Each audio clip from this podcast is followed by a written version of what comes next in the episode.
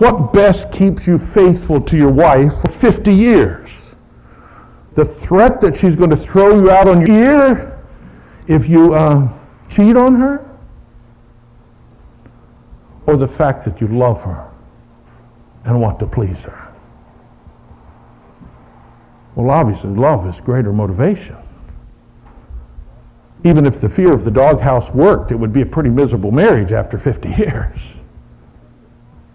And so the apostle moves here from the threat of judgment, which is quite a motivator, to the love of Christ, which is an even greater motivator, as he explains his ministry.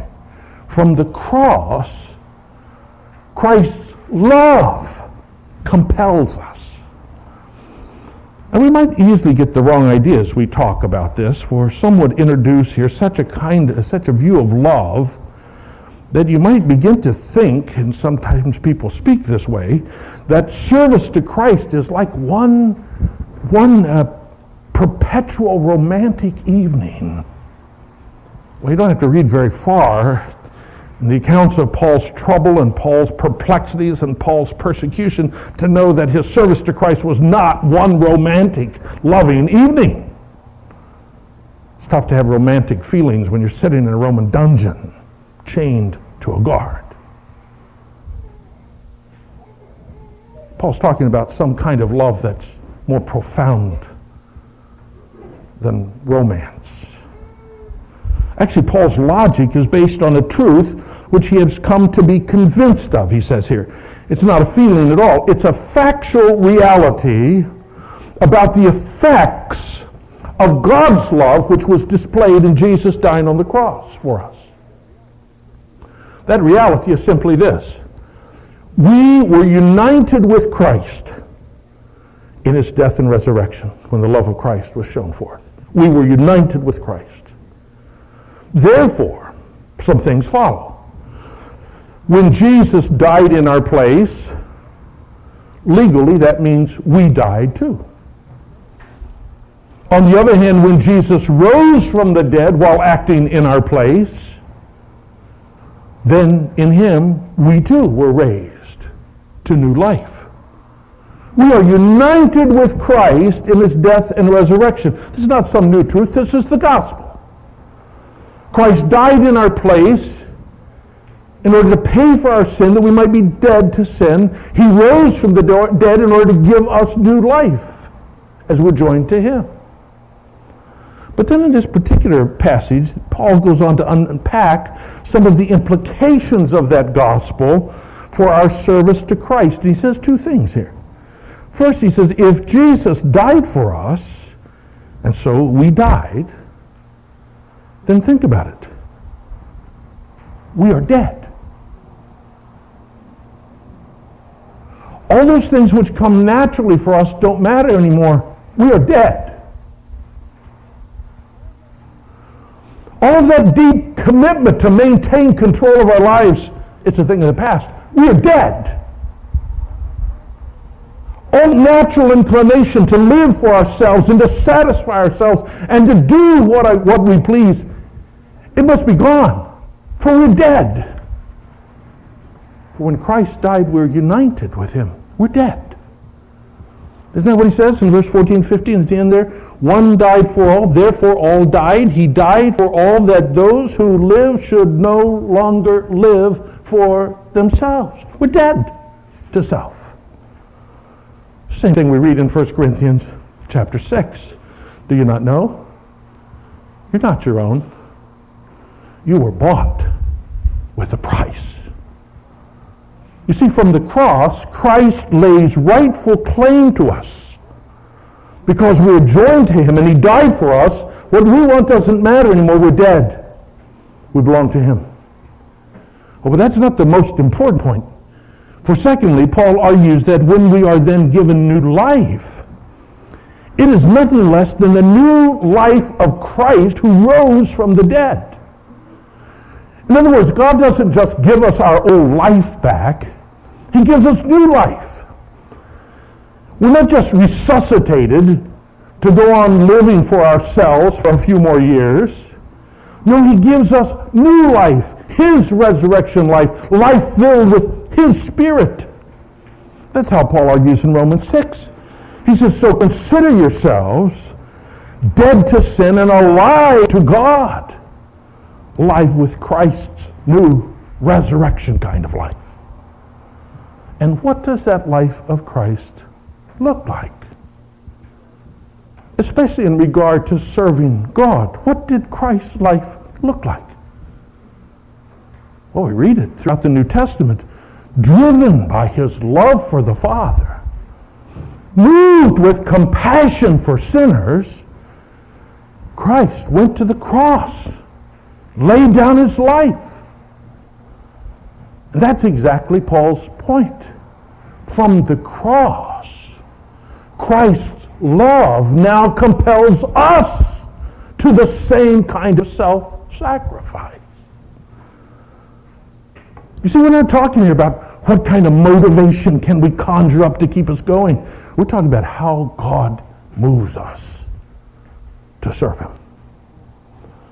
In fact, this word compel here, it's an interesting word. It can also mean constrain or control. It's, it's like being in a vice, pressured in a certain direction.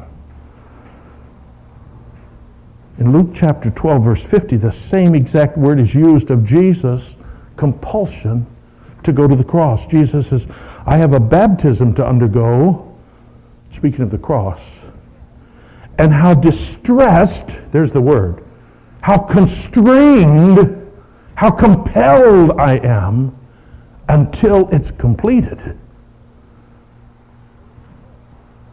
I know what's ahead, in other words. And I am compelled to go there. Why? Why? Because of his love for the Father? Because of his love for us?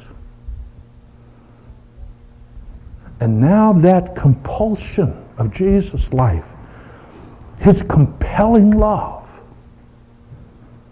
lives in us. As from the cross, Christ's love constrains us to the same kind of service. That's just the way God works. This new life in us. Scott Hafemann from Wheaton College puts it this way This new life refers to being compelled by Christ's love to live for others rather than seeking spiritual experiences for oneself or pursuing the fame and fortune that comes from self promotion. To love like Christ because of Christ's love is to consider the spiritual growth of others more important than one's own status or security. To live for Christ is to live like Christ. What transforms the believer, therefore, is that the judge is now also the Savior. Oh, that grip of love is what George Matheson was explaining when he wrote his famous hymn. oh, love that will not let me go. I rest my weary soul in thee. I give thee back the life I owe, that in thine ocean depths its flow may richer, fuller be. O cross, lift us up my head. I dare not try to fly from thee. I lay in the dust my glory, dead. and from the ground there blossoms red life that shall endless be. From the cross, Christ compels us with his love. The great missionary pioneer Hudson Taylor was interviewing some young people who had volunteered for the Lord's service, and he asked them about themselves, and he asked them about their motivations to go and to do this work of, of uh, ministry. And one said, Oh, I want to reach others across the sea because Christ has commanded us to go into all the world and preach the gospel to every creature. And another said, I want to go because millions are dying without ever heard of Jesus, without ever, having ever heard of Jesus, and he's the only one that can save them. Others had similar answers. Hudson Taylor looked at them thoughtfully for a moment and said, All your answers are good, but I fear they will all fail you in times of severe testing, especially if you're confronted with the possibility of having to face death for your testimony. The only motive that will enable you to remain true is stated in 2 Corinthians 5:14. Only Christ's love constraining you will keep you faithful. From the cross, Christ's love compels us. In God's good providence, we come to this text this morning on the same day that Nicholas and Allison Fairley are here. Young people about to go serve the Lord in France. Just for the sake of understanding what we've heard, may I pose a rather irreverent question to us. To them, even. Why should they bother? Why bother? They have a difficult road ahead. It can't be that much fun to be out going from place to place trying to raise enough support to go. You got to feel like a beggar. It must be discouraging when so few people are interested. And while Nicholas may be going back close to home, Allison's from Mount Vernon, I think. And then when they arrive in France, do you have any idea what it's going to be like? Do you have any idea how hardened France is to the gospel? They kill the Huguenots. Not much has changed. They will not be welcomed with open arms. Why should they bother? Really? Life's good here. Why not just stay?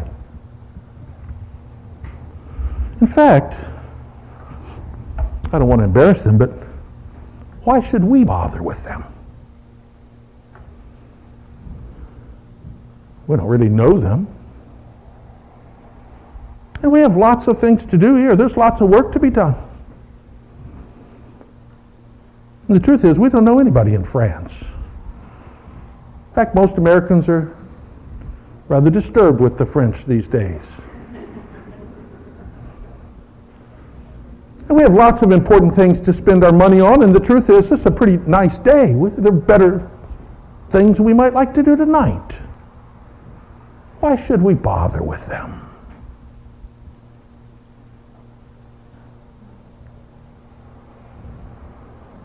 In fact, why should we bother at all trying to persuade anyone of the truth of the gospel? Hey, if they want to hear, let them come to church. That's what we've done. We've done. After all, we've got our own lives, we've got our own families to think about. Plus, we're not preachers.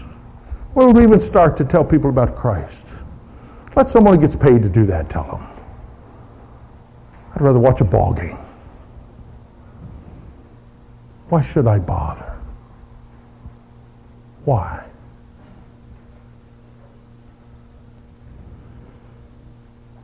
This morning, the Lord has two reasons for us to bother. First, because someday from the judgment bench, Christ will demand faithfulness from us in regard to the gospel. We've been entrusted with the gospel. It is required of stewards that a man be found faithful. Christ will require faithfulness.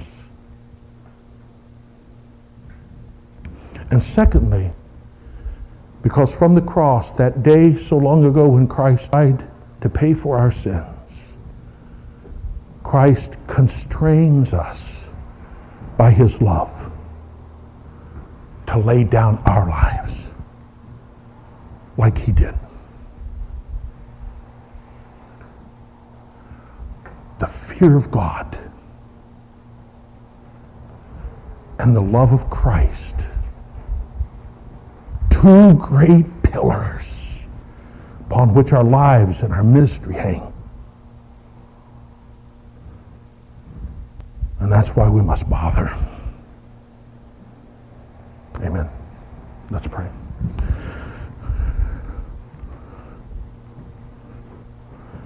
Well, Father, I suspect every one of us in this room believes that uh, you're coming in judgment someday. And I suspect that everyone in this room gives some kind of assent to the fact that Jesus died on the cross for our sins.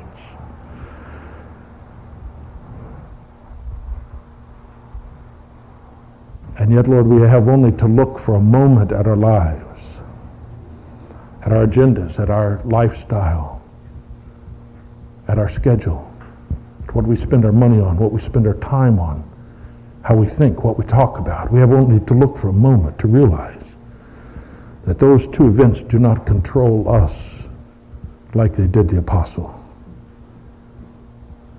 And so, Lord, I pray this morning that even if we've, we've heard nothing new this morning,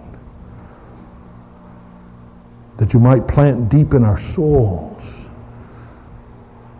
a comprehension of what it means that you will require us to be faithful